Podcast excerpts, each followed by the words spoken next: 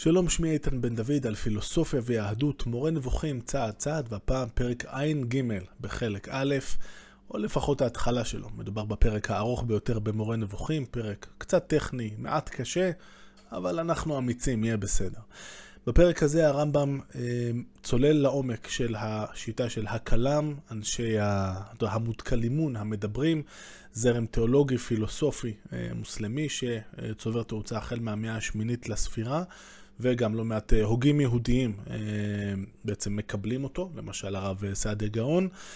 אה, הרמב"ם מתגלה כאן בגדולתו כמי שמסוגל לעשות אנליזה של השיטה, הוא מציג 12 הנחות יסוד שאנשי הכלם משתמשים בהן. לא שהם כתבו את זה בצורה מסודרת, לפחות עד כמה שאנחנו יודעים. למעשה, עד אמצע המאה ה-20 פחות או יותר, אז התגלו עוד כמה כתבים של אנשי הכלם, הדברים שכותב כאן הרמב"ם במורה נבוכים היוו את ה... אה, בעצם את התיעוד העיקרי, או אה, של כל, כל מי שעסק בתחום של חקר הכלם, אה, הסתמך על הרמב"ם בעצם, כי זה היה התיעוד הכי מקיף, הכי שיטתי של עקרונות השיטה של הכלם. צריך לומר שכשהתגלו כמה כתבים כאלה, רוב הדברים שאומר הרמב"ם אכן מצאו להם ביסוס. לא הכל, אבל תמיד יכול להיות שיש עוד כתבים שפשוט עדיין לא מצאנו. זאת, זאת כמובן דעתי כמי שאינו מומחה לעניין. בואו נתחיל. ההנחות הכלליות אשר אותן הניחו המדברים, למרות חילוקי דעותיהם וריבוי שיטותיהם, והן הכרחיות להוכחת מה שרצו להוכיח לגבי ארבע בעיות אלה, ארבע בעיות היסוד, אה, שאנשי הכלה מנסים לתת להם פתרון, ההוכחה שהעולם הוא מחודש, שהוא נברא, ההוכחה שיש אלוהים, ההוכחה שהאל הוא אחד ושהוא אינו גשמי. הן 12 הנחות, הריני מפרט לך אותן, אחרי כן אבאר את משמעות כל אחת מהן ואת הנובע ממנה.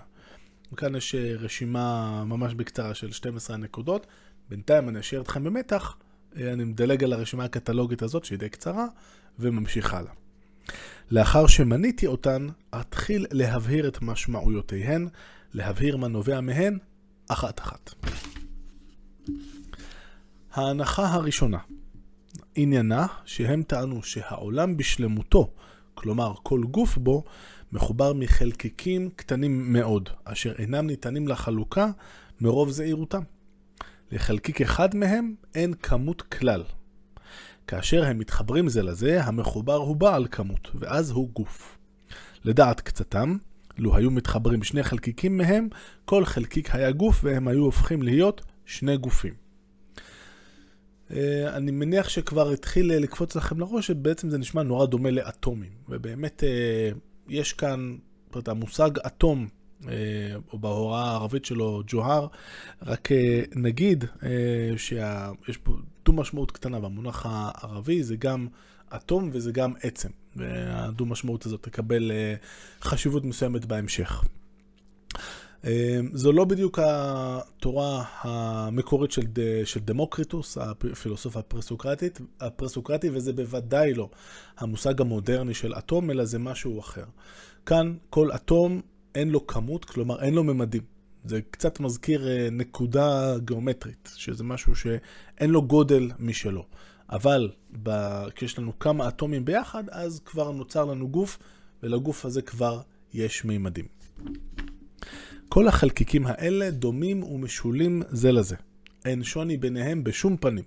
לא כמו האטומים המודרניים, שיש לנו אטום של פחמן, אטום של מימן וכן הלאה, והם שונים אחד מהשני. לדבריהם, אי אפשר בשום פנים שיימצא גוף שאינו מורכב מחלקיקים אלה, המשולים זה לזה, הרכבה של סמיכות. באופן זה ההתהוות היא לשיטתם החיבור, והכיליון הוא הפירוד. אך אין הם מכנים אותו כליון, אלא אומרים, מצבי ההוויה הם החיבור והפירוד, התנועה והמנוחה. זה המצבים האפשריים. הם אף אומרים שהחלקיקים האלה אינם מוגבלים במציאות כדעת אפיקורוס ואחרים שסברו שיש חלקיקים, אלא הם אומרים שהאל יתעלה בורא את העצמים האלה תמיד, כל אימת שהוא רוצה. זאת אומרת, יש שיטות אחרות שלפיהן יש כמות מוגבלת של אה, אטומים בעולם, נניח 100 מיליארד, אבל פה התפיסה היא אחרת, כמו שנראה כשנדבר על ההנחות הבאות בתור. אלוהים בכל רגע ורגע יכול לברוא כמה שהוא רוצה.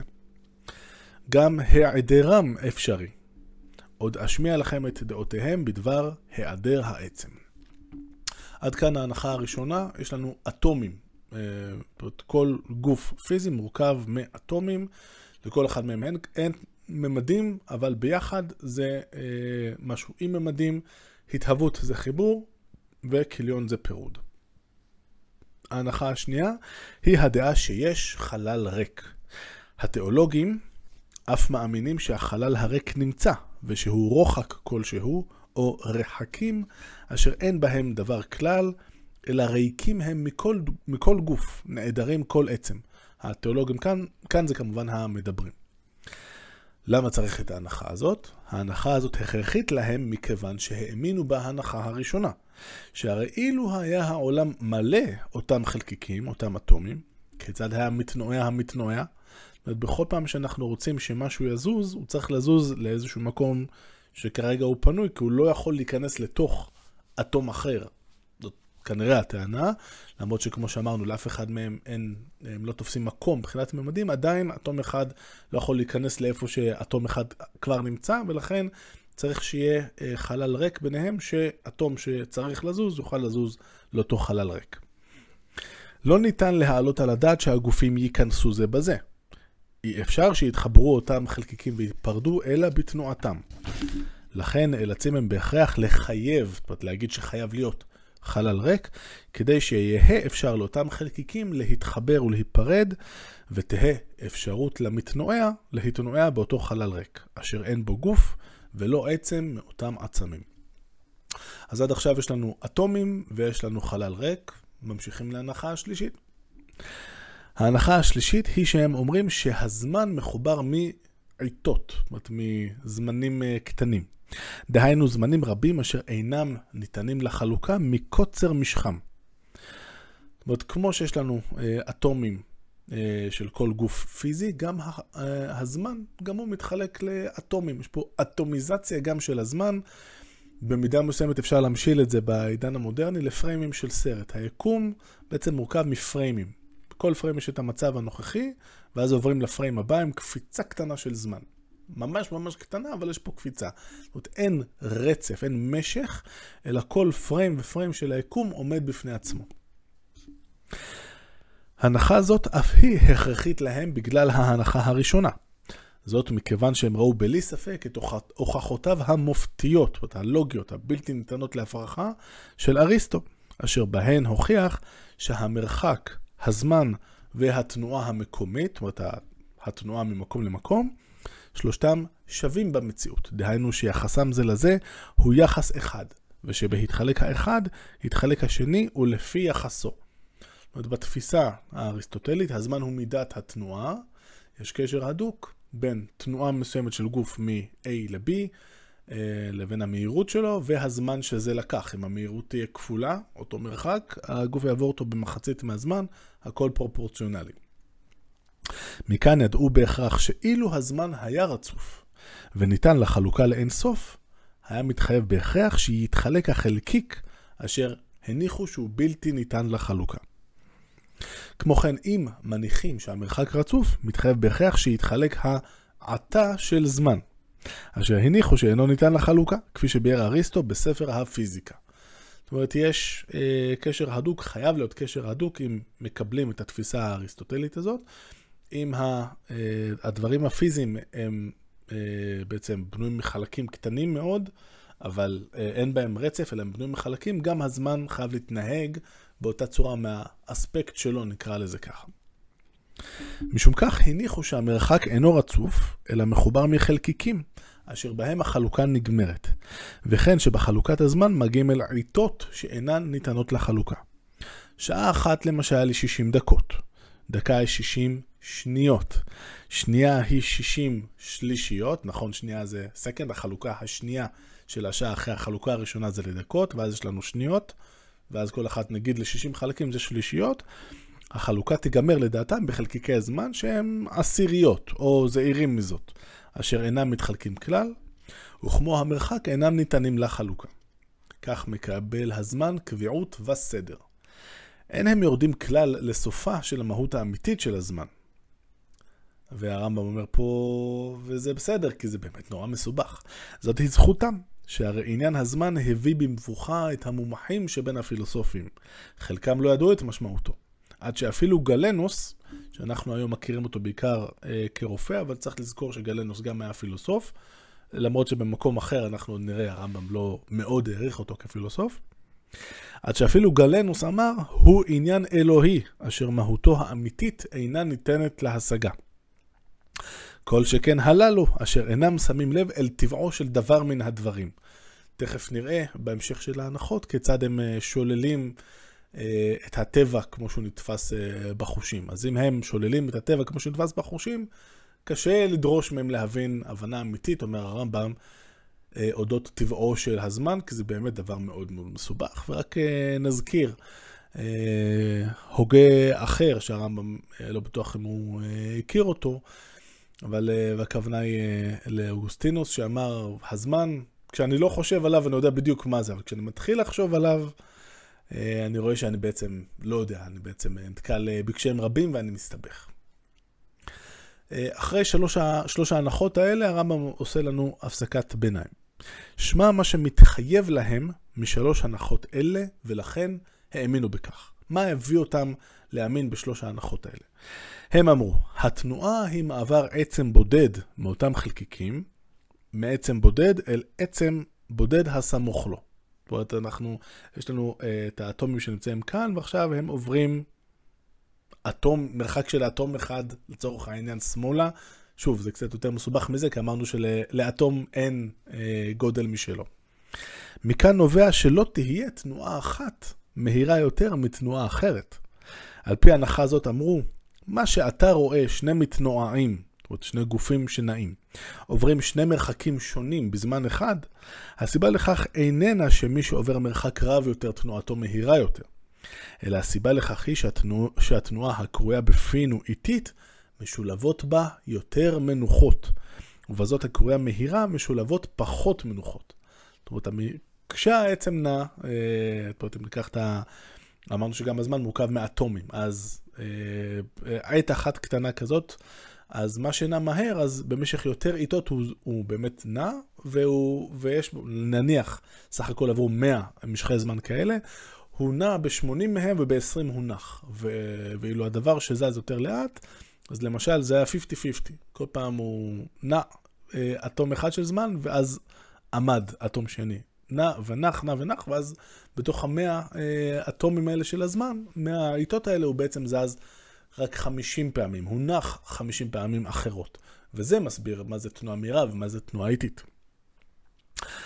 כאשר מעלים נגדם קושייה מעניין חץ הנורא מקשת חזקה, זאת אומרת גוף שנע מאוד מאוד מהר, הם אומרים, אף בתנועתו של זה משולבות מנוחות. ומה שאתה חושב שהוא נע תנועה רצופה, הוא מטעות החושים. כי מן החושים נעלמים רבים ממושאי ההשגה שלהם, כפי שהניחו בהנחה ה-12. ההנחה ה-12 בעצם תגיד, אי אפשר לסמוך על החושים בכלל.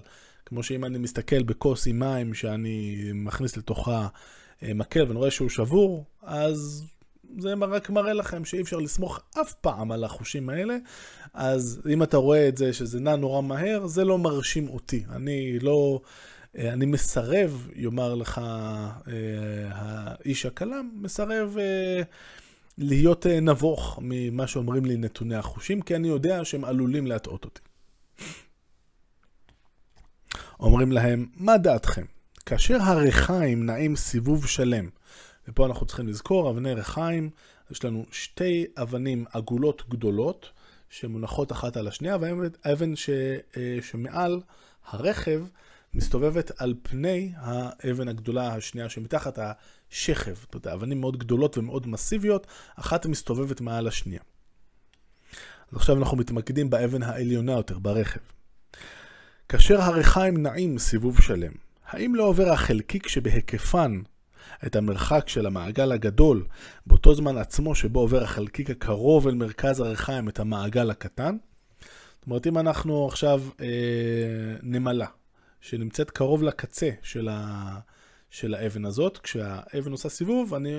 אה, הנמלה הזאת עוברת מרחק די גדול, נניח 4 מטר, אבל אם אותה הנמלה נמצאת נורא קרוב למרכז, בסיבוב שלם היא עוברת מרחק הרבה יותר קטן, נניח 30 סנטימטר. איך זה יכול להיות? באותו זמן המרחק הוא שונה. ואתם לא יכולים עכשיו לכאורה להגיד שפה היו יותר או פחות מנוחות, כי האבן היא יחידה אחת. אי אפשר שחלק ממנה ינוע יותר מהר מחלק אחר. תנועת ההיקף היא אפוא מהירה יותר מתנועת המעגל הפנימי, ואין לכם האפשרות להגיד שבתנועתו של החלקיק ההוא השתלבו יותר מנוחות, שהרי הגוף כולו אחד רצוף, כוונתי לגוף הריחיים. תשובתם תהיה שחלקיקי הריחיים נפרדים בשעת הסיבוב, והמנוחות המשתלבות בתנועתו של כל חלקיק הסובב קרוב למרכז, תהיינה מרובות יותר מן המנוחות המשתלבות בתנועתו של חלקיק המרוחק יותר מהמרכז. אומרת, בכל רגע, בכל פריים כזה, הריחיים פשוט התפרקו והתחברו מחדש, התפרקו והתחברו מחדש. אומרים להם, אם כך, כיצד רואים אנו את הריחיים גוף אחד? ולא סתם גוף. למה הלכנו על הדוגמה של הריחיים? כי זה, אלה אבנים מאוד מאוד מסיביות. גוף אחד אשר פטישים לא ישברוהו, ואילו בשעה שהם מסתובבים הם נפרדים, ובשעה שהם נחים הם מתאחים ושווים להיות כפי שהיו, וכיצד הם רואים את חלקיהם מתפרדים. בתשובה לכך הם משתמשים, שוב, באותה ההנחה ה-12, והיא שאין מתחשבים בהשגת החושים, אלא בעדות השכל. אל תחשוב שמה שציינתי לך הוא המסקנה המגונה ביותר, כלומר האבסורדית ביותר המתחייבת משלוש הנחות אלה. אדרבה, מה שמתחייב מן האמונה במציאות חלל ריק הוא מופלא ומגונה יותר. ומה שציינתי לך מעניין התנועה, אינו מגונה יותר מהיות האלכסון של מרובע שווה לצלעו, לפי דעה זאת. עד שיש מהם שאמר שהמרובע הוא דבר שאינו בנמצא. זאת אומרת, גם המשפטים הכי בסיסיים, או התובנות הכי אה, בסיסיות שלנו, אה, אודות הגיאומטריה, גם הן, אה, זאת אומרת, שום דבר לא מחזיק מעמד כשאנחנו שוללים בצורה כל כך בוטה את מה שהחושים אומרים לנו. כללו של דבר, על פי ההנחה הראשונה, של האטומיזם של הגופים, בטלות כל ההוכחות המופתיות של ההנדסה. הדברים מתחלקים לגביהן לשני חלקים. חלקן בטל לחלוטין, כגון תכונות השוני והשיתוף בקווים ובשטחים, והיות קווים רציונליים ואי רציונליים, וכל הכלול בספר העשירי של אה, אוקלידס וכיוצא בזה.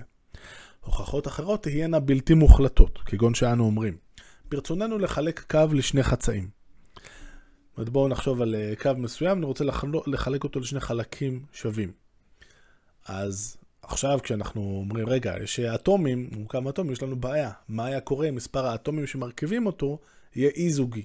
הרי את האטום שנמצא באמצע, אני לא יכול לחלק באמצע, כי זאת בדיוק המשמעות של אטום. אי אפשר לחלק אותו. בעיה. שכן כאשר מספר העצמים בלתי זוגי, לא יהיה אפשר לחלקו, את הקו הזה, על פי הנחתם.